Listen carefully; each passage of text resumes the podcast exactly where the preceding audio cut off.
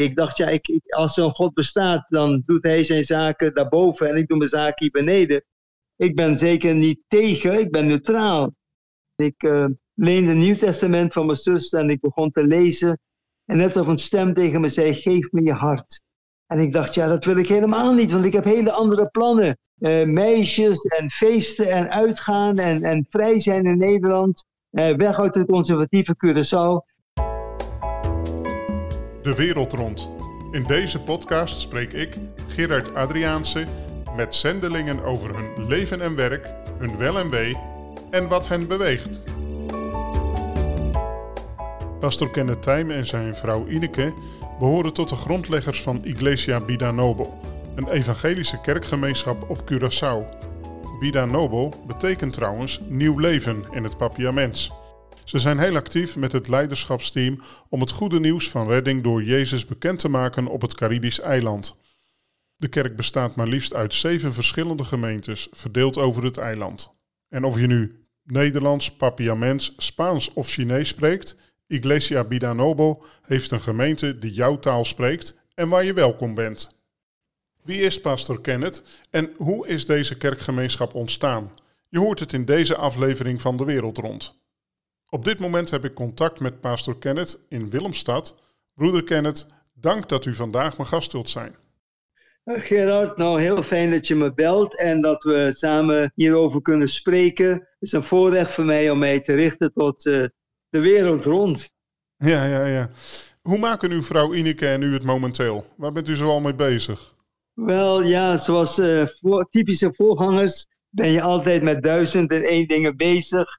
Ja. Uh, we zijn bezig natuurlijk te plannen voor het nieuwe jaar. We willen weer een nieuwe trainingsschool opstarten. Ons thema voor dit jaar is bouwen. En ik zal zondag dus spreken over Nehemia hoofdstuk 1.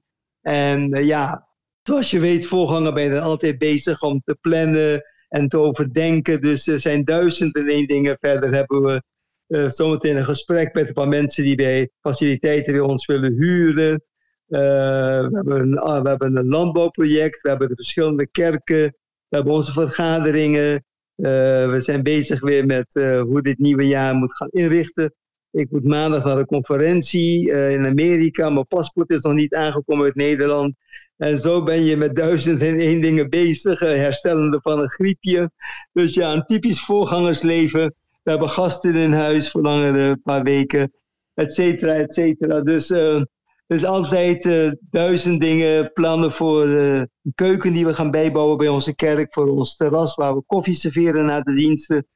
Dus ja, team aansturen, ja, dus plannen voor dit komende jaar. Ja. Duizend, duizend en één dingen. Ja, dus, maar het is, altijd, het is altijd interessant. Ik ben 76 jaar nu. Maar ik kan me niet voorstellen om met pensioen te gaan, want dat zou natuurlijk een, heel saai worden. Ja, ja, ja, nou, u bent nog uh, volop in de running. Ja. Bent u met het christelijk geloof ook opgegroeid? Nee hoor, ik ben hervormd opgegroeid in principe, maar ja, niet echt beleidend. Eén keer per jaar zo naar de kerk. En ja, uiteindelijk is het heel mooi geleid door God, want ik ik was op Curaçao heel echt met de wereld, het wereldsleven bezig. Hield veel van uitgaan en feesten. En uh, ja, ik was jeugdkampioen tennis. Ik uh, echt een sportsman. En ja, ja, een typische teenager die helemaal in de wereld staat en geniet van alles. En op een gegeven moment had ik het uh, verlangen om naar Nederland te gaan. Met het idee van in Nederland de bloemetjes buiten zetten. Ik zei tegen mijn vader, ik wil de middelbare school afmaken in Nederland. En dat mocht van mijn vader. En ik had toch hele andere plannen om ja, echt het uh, los te gaan in Nederland. En ik kom in Nederland aan en iemand neemt me mee naar de jeugddienst uh, van Stromen van Kracht op de Oude Gracht in Utrecht. En daar is voor het eerst in mijn leven zie ik jongelui die echt een relatie met God hebben. En dat sprak me heel erg aan. En uh, de volgende week ging ik op op in mijn eentje terug naar die dienst. En daar was een zekere Jacob van der Laak. En die zei, Jezus zegt, als je niet met me bent, ben je tegen mij. En die tekst heeft me toen zo aangesproken dat ik dacht van wauw, wat moet ik hiermee? Ik dacht, ja, ik, als zo'n God bestaat, dan doet hij zijn zaken daarboven en ik doe mijn zaken hier beneden. Maar uh, ik ben zeker niet tegen, ik ben neutraal. Maar dat vers liet me niet meer met rust. En ik uh, leende het Nieuw Testament van mijn zus en ik begon te lezen. En net of een stem tegen me zei, geef me je hart. En ik dacht, ja, dat wil ik helemaal niet, want ik heb hele andere plannen. Uh, meisjes en feesten en uitgaan en, en vrij zijn in Nederland. Uh, weg uit het conservatieve Curaçao. Is zo grappig, want de Nederlanders denken dat Curaçaose meisjes wild zijn. En de Curaçaoërs denken dat de Nederlandse meisjes wild zijn. Uh, de Curaçao was toen heel veel conservatiever op Curaçao dan in Nederland. Dus ik dacht, ja, in Nederland ben ik eindelijk vrij. Maar het woord liet me niet meer los. En iemand nam me mee naar een vreugdedag. In Nederland had je vroeger vreugdedagen georganiseerd door de volle evangelie zakenlieden in Utrecht in de grote hallen. En ik zat daar in die hal, uh, zaterdagmiddag, na afloop van, van mijn school, werd ik meegenomen en ik zat in de voorste sectie. En Hans Korenstad die sprak en Pietje Brandi die zong, Jezus is de koning van mijn hart. En uh, toen sprak Karel Hoekenijk en die deed de uitnodiging van wie wil zijn leven geven naar Jezus. Maar ik dacht, ja, alsjeblieft, ik niet. Dus ik bleef natuurlijk zitten. Maar toen zei Karel, voor ik uh, ga bidden, want heel veel mensen stroomden naar voren. We zaten met 6000 man, zo in de Margriethal of de Irenehal. Dat was in de Utrechtse jaarbeurs. Juist, juist, ja, dat waren geweldige tijden. ja, met verschillende denominaties bij elkaar. Stromen van kracht, kracht van omhoog, aardsvijanden, maar wel mooi samen verbonden in de Heer. Ja. ja, ja, Maar dus dat was wel geweldig. En ik zat daar en ik was... Ja, ja mijn nicht zei me nog van ja... Uh, ik, zei, ik zei nog tegen mijn nicht die me meenam... Uh, ik ga me niet bij jullie aansluiten. Ze zei nee, je moet je niet aansluiten. Je moet de Heer aannemen. En ik dacht hm. ja, nee, dat is niks voor mij. Ik zat daar wel. Maar ja, goed, toen Karel Hoekenijk de uitnodiging deed... en heel veel mensen naar voren stroomden... dacht ik, niks voor mij. En toen zei Karel, voor ik ga bidden voor deze mensen begon hij de zaal in te wijzen. Hij zegt, meneer, komt tot Jezus. En toen wees hij naar het midden, mevrouw, komt tot Jezus. En toen wees hij naar mijn sectie. En ik kwam laat binnen, dus ik zat voorin ergens. Hij zegt, teenager, geef je leven naar Jezus. En op dat moment viel Gods geest over me, alsof me, mijn hart in mijn binnenste zou exploderen. En ik kon niet anders dan opstaan en capituleren. Het was zo een een, reële, geweldige over... Was, Jeremia zegt, ik was overmocht door de kracht van de Heilige Geest. Ik stond op en ik capituleerde. En ik snapte er niks van, dus ik ging naar voren. En ik denk, ja oké, dan moet ik maar de Heer aannemen. Ik, ik bad de zondagsgebed. En na afloop uh, werd er in de nazorgtent gebeden. En uh, ja, ik zat te trillen als een riet. Want voor mij was de emotie zo groot dat ik van eigenaarschap verwisselde. Niet langer was ik meer de eigenaar, maar God werd de eigenaar in mijn leven. En het was zo'n ervaring voor mij dat ik totaal ben omgekeerd die dag. Uh, God begon in mijn leven te werken en uh, door een wonder, dat was uh, eh, 11 september 65. Ik ben die dag nooit vergeten. Vandaag is 9-11 een heel bekende dag. En dat was toen voor mij natuurlijk een hele bekende dag, 9-11. En uh, mijn hele leven stond op zijn kop. Ik snapte heel weinig van het evangelie, maar ik wist één ding. Ik ben van eigenaar verwisseld. En door Gods genade leerde ik in december daarop volgend een, een christen kennen die me heeft gediscipeld. En dat is ook zo'n geweldige genade. Want ja, hoe kun je groeien als je niet wordt gediscipeld? En dat vind ik zo, dat, dat Gods, Gods plan met mijn leven. Hè? Want die jongen leerde me dat ik elke morgen stille tijd moest houden. Van half zeven tot zeven hielden we samen stille tijd. Hij op zijn kamer, ik op mijn kamer. Moesten we dezelfde pericoop lezen uit de Bijbel. En, uh, en eens in de eerste zaterdag van de maand, vasten we. En dan gingen we zaterdagavond naar de dienst op het Mannikzaal uh, van Stromen van Kracht. En we hadden een afspraak met elkaar. We hadden namelijk als levensmotto: Hij die uit God geboren is, zondig niet. Want het zaad Gods blijft in hem en ik kan niet zondigen. Dus ik leerde echt heilig leven en hadden een afspraak. Als ik zondigde, moest ik het aan mijn vriend beleiden en hij aan mij. Dus ja, ik was doodsbang om zonde te beleiden, dus ik wilde niet zondigen. En dat was een geweldige stimulans om met God te wandelen. Ja, heerlijk, heerlijk. En, en natuurlijk strekte ik me ook uit naar de volheid van de Heilige Geest, waar ik in het begin niet in tongen kon spreken, of dat, dat lukte niet. En dat ik ook, en elke middag ontmoet ik de Heer op mijn knieën. En het was geweldig. Een dag was ik weer op mijn knieën en de hemel ging open. En ik liep naar de keuken om een kop koffie te maken. En daar stroomden de nieuwe talen uit mijn mond. En het was geweldig. Dat is uh, ik ben zo dankbaar voor mijn beginjaren, hoe God mij heeft gevormd. En we gingen ook gelijk evangeliseren in 66 met Kok Huisman naar Terschelling. Samen met Sila, Hortans Sila uit Suriname. En met een heel team, Kok en Wilma. En zo ja, groeide 67 naar Spanje, 68, 69 naar Spanje evangeliseren. En zo ja, naar de Bijbelschool. En toen uh, ik Gods roeping op mijn leven, dat ik inderdaad voor hem moest arbeiden. En ik kwam uh, terug in Nederland na de Bijbelschool, of ja, voordat de Bijbelschool afliep. En uh, Ineke en ik hadden verkering. En kreeg, had een brief geschreven aan Henk Huisman. Want ze zeiden in de gemeente Groningen van schrijf een brief aan jullie zendeling. En we schreven Henk Huisman een brief en Henk antwoordde gelijk aan Ineke van... Uh, ze vertelde over haar vriend van de Bijbelschool. Dus hij zei van, hé, hey, ik ervaar dat jullie het echtpaar kunnen zijn die mij kan komen helpen hier op uh, Sint Vincent.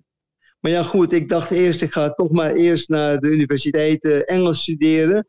En daarna kunnen we altijd nog gaan. Dus ik had me ingeschreven op de universiteit om uh, toch mijn akte Engels te halen in Groningen.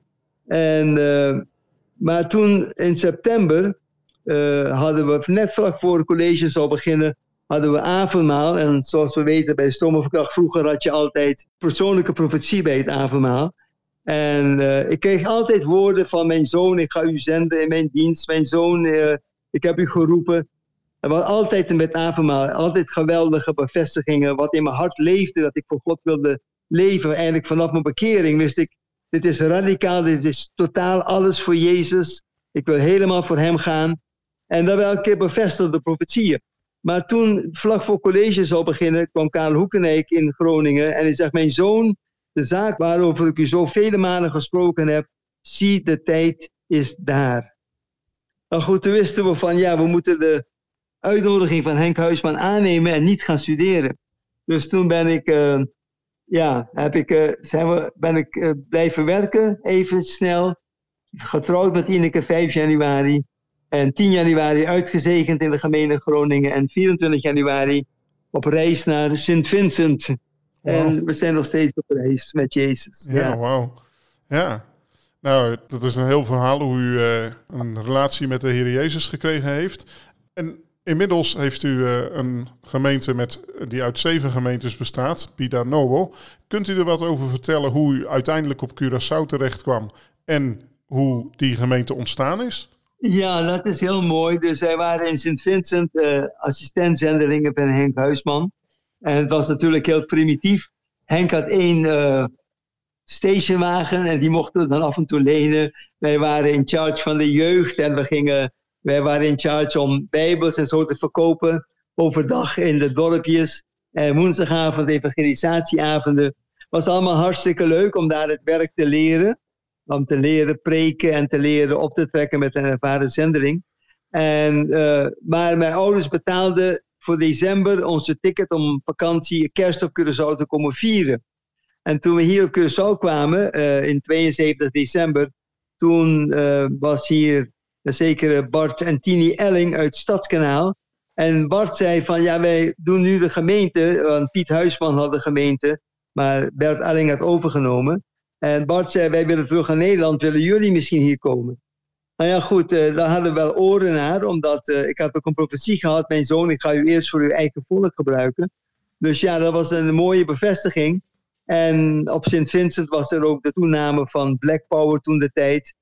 En uh, Henk Huisman voelde zich ook al niet meer helemaal op zijn, op zijn gemak daar. En we hadden ook een lokale broeder, Errol Daniel, die geschikt was om het werk over te nemen.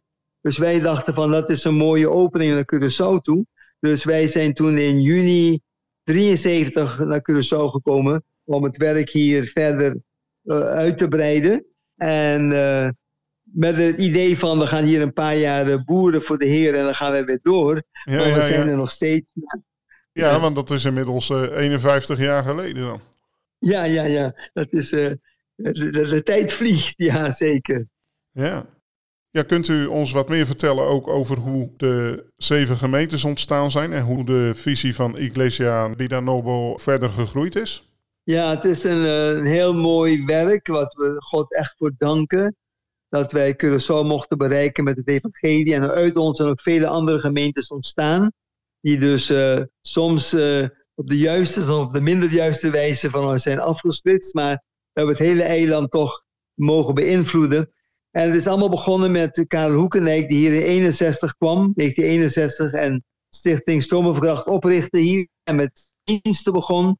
Daarna heeft Wim de Vries het overgenomen van hem. En heeft het verder uitgebouwd. En die is tot zegen geweest in Curaçao. Na Wim de Vries is Henk Huisman gekomen een korte tijd. En na Henk Huisman kwam Piet Huisman. Uh, in ongeveer 65. En die heeft het werk mooi uitgebouwd. En omstreeks 70 is toen Bart Elling uh, binnengekomen om het over te nemen. En wij hebben dus in 73 het overgenomen van Elling. Dus ja, dus er zijn verschillende mensen betrokken geweest bij het bouwen van het fundament van uh, stromenverkracht Iglesia Bidanobo op Curaçao. We hebben trouwens drie geregistreerde handelsnamen. Iglesia Bidanobo, Stichting Stromenverkracht en Assemblies of God. Want we zijn ook deel van de Assemblies of God uit Amerika. En zo is het werk eigenlijk ontstaan. En, en uh, vanuit ons zijn wij toen begonnen met een... Uh, of eindelijk toen ik hier kwam was er al een soort huisgemeente op het platteland. En die hebben we dus uitgebouwd. Hebben toen een gebouw kunnen kopen. Is dan echt een gemeente geworden. En toen zijn we naar de andere kant van het eiland gegaan. Hebben we ook uh, uh, met wat mensen uit de gemeente van die plaats... zijn we daar met een tent begonnen, met een campagne. En zo daar een nieuwe gemeente gestart. En uiteindelijk uh, hadden we wat Spaanse mensen bij ons in de kerk. En toen zeiden we, laten we ook een Spaanse dienst beginnen. Want dan hebben ze hun eigen taal. Dat is uitgegroeid tot een, een gemeente. En toen hadden we, hadden ook zendelingen in China. En die zijn toen een tijd eruit gegooid. Dat ze evangelisch bezig waren. Moesten ze terug naar Hongkong. En toen hebben we die besloten om op Curaçao hun uit te nodigen. Om hier een Chinese gemeente te beginnen. Ja, dus zodoende. En we hebben dus via onze zendelingen uh, met een Engelse dienst begonnen. Ja, dus uiteindelijk hebben we dus de Nederlandse dienst. We hebben de Spaanse dienst, de Chinese dienst de vier papiamentendiensten. Uh, ja, dus op al, alle manieren zijn we bezig om evangelie te brengen op Curaçao. Ja, dat is heel mooi. Ja, kunt u ook uh, vertellen hoe u uw vrouw Ineke heeft leren kennen? Zij is Nederlands, hè? Of zij komt uit Nederland? Ja, Ineke is Nederlands. Ik kwam dus uh, in Utrecht bij de, onze jeugddienst van Stormenverkracht bij, op de Oude Gracht. En daar was Ineke dus ook lid. wij, wij hadden natuurlijk Hans Goedhart als jeugdleider. En uh, Dick hadden we als goed, uh, jeugdleider. En weet je, Johan Smorenburg. En daar was een hele fijne jeugdgroep. En daar was een leuk meisje, die heette Ineke van Dijkhuizen. En ja, zo is het gekomen allemaal. Uiteindelijk kregen we verkering, werden we verliefd. En ja, toen uiteindelijk is daar een huwelijk van gekomen. Ja, mooi. Ja, ja, u uh, bent al jarenlang natuurlijk voorganger. En in uw preken, ik, ik, heb ook een preek van u bekeken die u gehouden heeft. En in uw preken en studies valt het me op, u haalt vaak Bijbelteksten aan. Hoe belangrijk is volgens u dat het woord van God centraal staat in kerk en gemeente?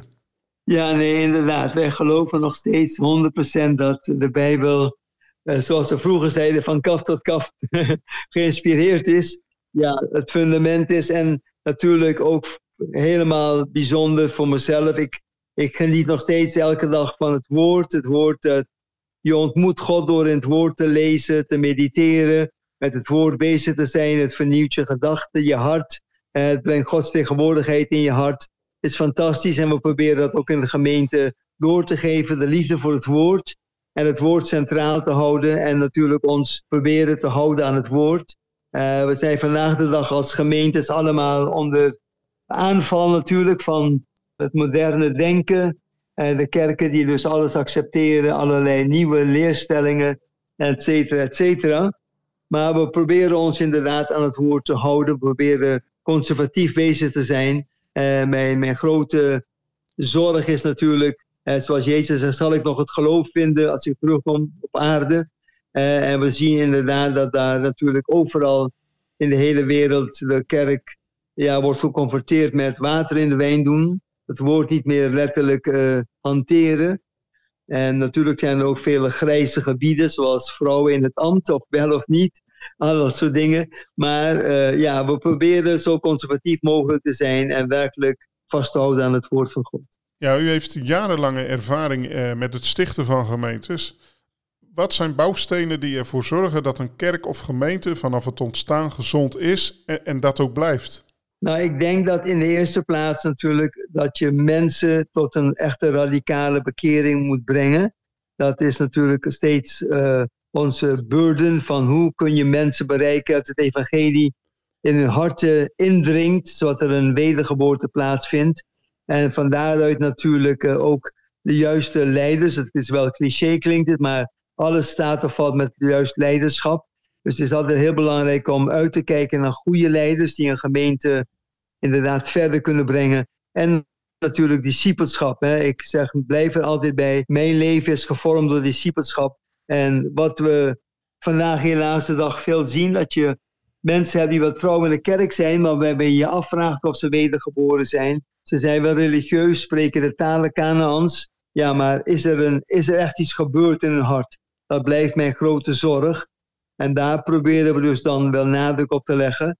Dus uh, bij een nieuwe gemeente. En ja, we hebben verschillende gemeentes mogen stichten. En we zien dat er wel uh, inderdaad toch wel groei is en verdieping. En natuurlijk is er nog uh, verlangen voor veel meer doorbraken in de geestelijke wereld. Ja, mooi. Ja, Curaçao maakt deel uit van Nederland. En we spreken dezelfde taal, maar dat kan tot misverstanden leiden, want het zijn wel verschillende culturen. Wat kan ons als Hollandse Nederlanders helpen om de cultuur op Curaçao beter te begrijpen en ons waar nodig aan te passen? Ik denk voor een Nederlander, als hij naar Curaçao komt, moet hij in de eerste plaats een beetje zijn superioriteitsgevoel een beetje opzij leggen. En begrijpen dat wij de dingen anders doen, maar niet uh, verkeerd doen. En ik denk een, een Nederlander moet goed eerst luisteren naar wat onze gewoontes zijn, hoe wij de dingen zien en beleven. En zich proberen in te leven in onze cultuur. En natuurlijk vragen stellen. Hè? Dat bij het niet weten wat ze moeten doen. Van hoe zien jullie dat? Hoe pakken jullie dit aan? Etcetera, etcetera. Ik denk dat er best wel liefde is voor de Nederlander op Curaçao. Natuurlijk heb je een groepje die nog verwond is door het slavernijverleden. Maar in principe is er best aanvaarding en openheid. Maar het eh, hangt veel af van hoe de houding van die Nederlander is. En Nederlanders denken vaak dat ze het allemaal beter weten. En uh, ja, dat ze eventjes komen aanwijzen hoe het, hoe het inderdaad wel zou moeten. Dat is natuurlijk een hele verkeerde instelling. En ik denk als ze met de nederigheid komen en met de juiste instelling en om bereid om te leren, dat het best gaat. Ja, dat zijn toch handige tips. Ja. Ja, Curaçao is voor ons als Nederlanders een vakantieeiland ver weg van Nederland. Maar hoe ziet het gewone leven op Curaçao er eigenlijk uit voor de plaatselijke bevolking? Kunt u daar wat over delen? Ja, kijk, natuurlijk, uh, wij genieten ook wel van onze baaien en van de mooie natuur. Maar ja, het, werk, het leven gaat natuurlijk hier draait, zoals bij elk land, eigenlijk om, om opstaan, naar je werk gaan, geld verdienen en proberen je gezin in orde te houden. Uh, ieder mens heeft zo zijn kleine droompjes, een huisje en een gezinnetje te stichten, je werk goed te doen. En ik lach er altijd om, want ik denk, de grote kapitalisten, die gebruiken de kleine man om uh, keihard te werken en om geld te verdienen voor de kapitalist. Maar ja, dat is nou eenmaal het leven in een kapitalistische maatschappij. En ik denk, de meeste mensen staan er niet bij stil. Maar die werken gewoon keihard elke dag. En ja, de sleuren van het leven hier, maar ja, doordat we hier zon hebben en zee, hebben we toch veel voordelen. En mensen, denk ik, genieten toch wel van, van deze mogelijkheden die we op Curaçao hebben. Maar het leven is natuurlijk hier ietsje uh, minder georganiseerd dan in Nederland. Is een beetje chaotisch, maar wel meer ontspannen. Dus ik denk, ja, uh, minder stress. Ja, je maakt natuurlijk voor jezelf wat stress, maar het leven op zich is minder gehaast en uh, komt, het komt zoals het komt, zeggen we hier. Dus uh, wat dat betreft leven we hier best gelukkig. Ja. ja, als we het hebben over Curaçao, wat ziet u dan echt als een uitdaging, u als uh, pastor? Nou, mijn uitdaging, kijk, we leven op een, een eiland wat eigenlijk van cultuur katholiek is. 80% is rooms-katholiek. En dus veel mensen geloven hier ook wel in het evangelie. En wat grappig is, als Nederlandse hier komen en ze doen een uitnodiging, en een heleboel mensen nemen de Heer aan, dan uh, rapporteren ze naar Nederland terug van hé, hey, we hebben honderd mensen hebben Jezus aangenomen. Maar wij die hier wonen weten dat het honderd beslissingen waren en geen honderd bekeerlingen. Want onze mensen die zijn erg godsdienstig wat dat betreft. En die zeggen, ja natuurlijk wil ik Jezus in mijn leven nemen. Ik heb niks tegen hem. Uh, we hebben nu natuurlijk ook wel een kleine groep uh, verharden met Nederlandse mentaliteit. Maar over het algemeen is de evangelie hier geaccepteerd. Maar om een radicale bekering te krijgen is veel moeilijker. En ook uh, discipelen maken is hier een grote uitdaging. Omdat ja, wat ik al zeg, met de cultuur zijn ze wel gelovig. Maar een totale overgave aan koning Jezus, dat is natuurlijk moeilijk. En een werkelijke discipel worden is ook een hele grote opgave die we hebben. Ja. Ja, u bent pastor, maar heeft u ook een toeristische tip voor bezoekers aan Curaçao? Iets wat niet zo bekend is en niet direct een toeristische trekpleister, maar zeker de moeite waard? Ja, nou goed, ik denk dat de meeste uh, leuke dingen zijn al ontdekt door de toeristen. Want ja, jaren geleden was er nog wat te ontdekken. Maar nu heb je zoveel tour operators die alles hebben ontdekt een beetje. Dus ja, ik denk ja, wat iedereen wel weet op Curaçao. Ik geniet van, van de stranden. We hebben een, een, een, nationaal park waar je kunt rondlopen. Maar ja, gewoon de binnenstad met zijn oude gebouwen, oude gevels. Allemaal hele leuke dingen. Maar echte nieuwe tips zijn er uh, niet veel, denk ik. Nee, nee. Maar ik denk dat wel, wel, wel leuk als je ook met de lokale bevolking in contact komt. Ik denk dat dat nog te weinig wordt gedaan omdat Nederlanders natuurlijk vaak in resorts blijven met Nederlanders. En als toerist het eiland te bezoeken. Maar ik denk als je contact maakt met lokale families. En daar vriendschap mee sluit. En via hun eh, wordt meegenomen naar hun huis. Naar een echte Curaçaose maaltijd en dat soort dingen. Dat maakt, uh, zijn unieke dingen die de meesten niet zullen meemaken. Nee, nee. Ja, als we het hebben over uh, eten, dan had u het net over. Wat, is een traditionele maaltijd van Curaçao die u echt kan aanbevelen? Wel, Curaçao, uh, vis is altijd heel populair. Curaçao, lekkere vis met funchi. Funchi is een maismeel. En, dat en natuurlijk ook, uh, we eten ook leguane hier. Dat is ook een specialiteit. En we hebben een cactus, een eetbare cactus, dat heet kadushi dat is ook een hele speciale, eh, echte specialiteit. Dus dat zijn eigenlijk een beetje de dingen. De, de kadushi, de cactus, de leguaan en lekkere vis met maismeel. Ja, ja, ja. ja, u bent dus voorganger van uiteindelijk wel zeven gemeentes. Maar uh, u doet dat samen met uw vrouw Ineke. Hoe belangrijk is haar rol voor u wat betreft uh, het leiderschap van de gemeente Bidanobel? Ja, nou kijk, uh, we zijn nu al 76, tenminste ik, mijn vrouw is 75. Dus nu is haar rol iets minder, maar ze was altijd hoofd van uh, de comité's, organiseren van alles. Ze heeft natuurlijk al de, door de loop der jaren honderden zendelingen opgevangen, verzorgd, thuis, gekookt, altijd lekker. Altijd met adviezen voor de gemeente, samenleiden, de worship doen, vergaderingen. Ja, alles heeft ze eigenlijk meegeholpen. Alleen de laatste jaren is het is nog steeds wel lid van ons leiderschapsteam. Maar haar, haar functie is natuurlijk uh, iets minder nu. Uh, ja, minder actief, behalve dat ze dan in het team zit. Maar ze doet geen uh, zang meer en ook vrouwengroepen doet ze niet meer. Vergaderingen leiden, dat soort dingen doet ze niet meer. Ja, we worden een beetje ouder. Maar ja. we zijn godzijdank nog gezond en nog heel actief. Ja. ja, ja, en het is misschien toch ook goed om uh, dat u met haar kan overleggen als er bepaalde dingen spelen of dingen zijn waar u niet precies weet, dat ze dan uh, u met raad en daad uh, toch ook wel nog steeds kan bijstaan, neem ik aan. Nee, dat zeker. Dat dus in de privésfeer is ze nog steeds mijn, mijn raadgeefster.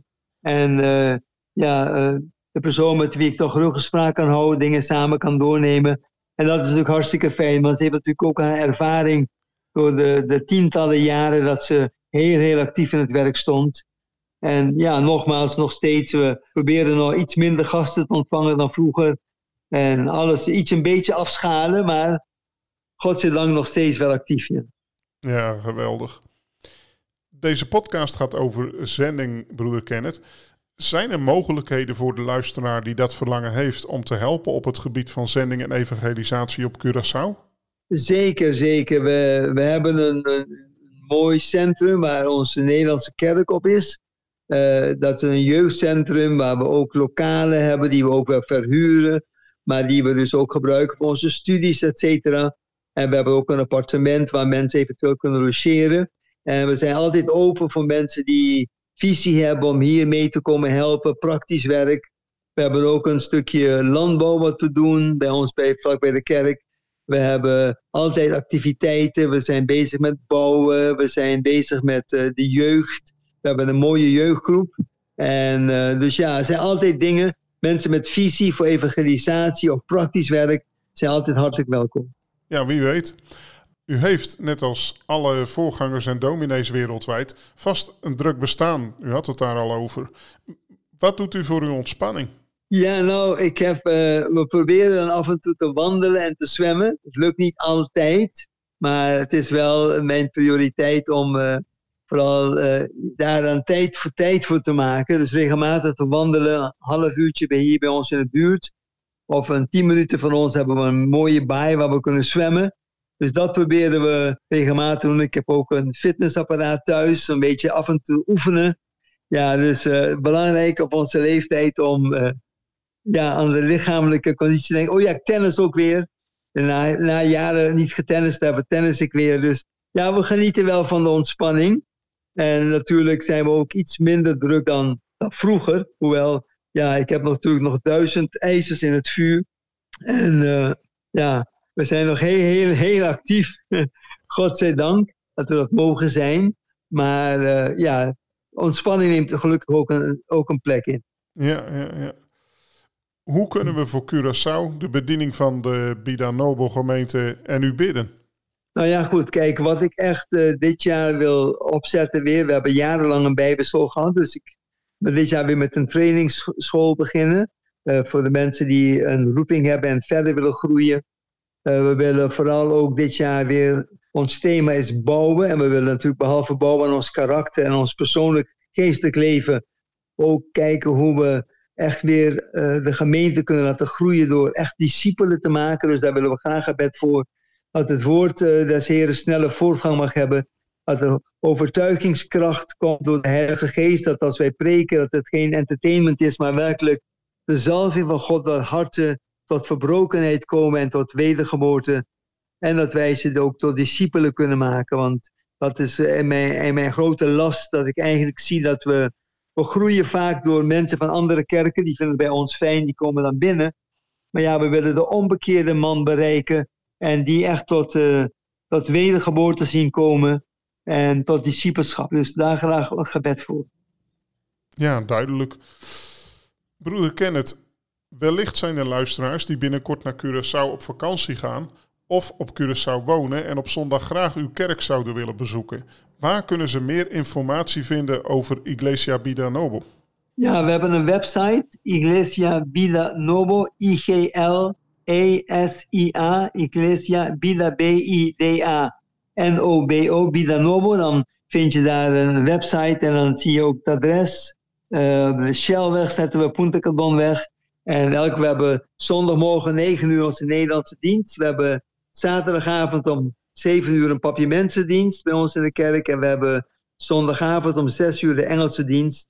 Dus uh, iedereen is hartelijk welkom in de diensten.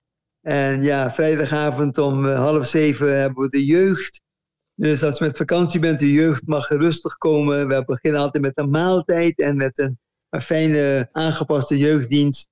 Dus ja, er is van alles te doen. En iedereen is hartelijk welkom. Fantastisch. Ik wil alleen nog God danken voor zijn goedheid, voor de genade dat wij hier eigenlijk al dus 51 jaar mogen arbeiden. En dat wij natuurlijk ups en downs hebben gehad, grote dingen, mooie wonderen gezien, ook veel strijd. Maar door alle dingen heen hebben we mogen ervaren dat God trouw is en dat hij, hij een God van wonderen is. We hebben nu, ja, we zijn altijd, we hebben heel veel mogen bouwen. We hebben verschillende gebouwen mogen neerzetten door Gods genade. Uh, we hebben visie voor fysiek bouwen. We, hebben net, uh, we zijn met een Spaanse kerk bezig, een hele reuze kerk. En alles wat we doen, doen wij stap voor stap, zonder veel financiën. We nemen er wel een paar jaar voor, maar we beginnen altijd in geloof. En uiteindelijk hebben we nu al ja, denk ik, miljoenen bij elkaar aan, aan vastgoed. wat allemaal beetje bij beetje in de loop van de 50 jaar is gegroeid. Maar we hebben op deze manier, behalve dat we dan aan de geestelijke mensen groei mochten werken, hebben we ook een, een infrastructuur op kunnen bouwen. We hebben op, aan het oosten van het land hebben we een mooi nieuw gebouw kunnen kopen een paar jaar geleden. En uh, we hebben dus ja, in het midden van het land verschillende gebouwen. We hebben aan het westen van het land hebben we een gebouw. En dus we zijn heel gezegend dat wij als uh, Bidanobo gemeente een hele mooie infrastructuur hebben.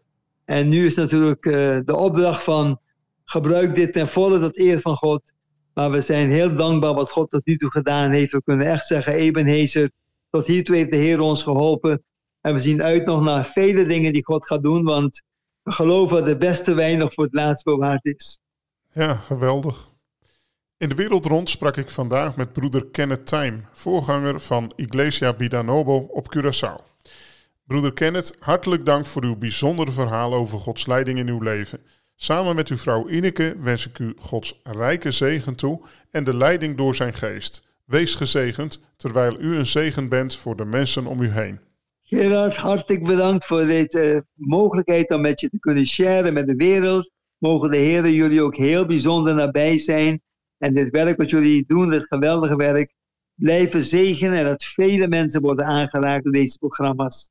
Tot ziens en God zegen. Dank je voor het luisteren naar De Wereld Rond. Een podcast waarin ik, Gerard Adriaanse, spreek met zendelingen over hun leven en werk, hun wel en wee en wat hen beweegt. Als je wilt reageren, stuur dan een e-mail naar podcastdewereldrond. Tot de volgende keer.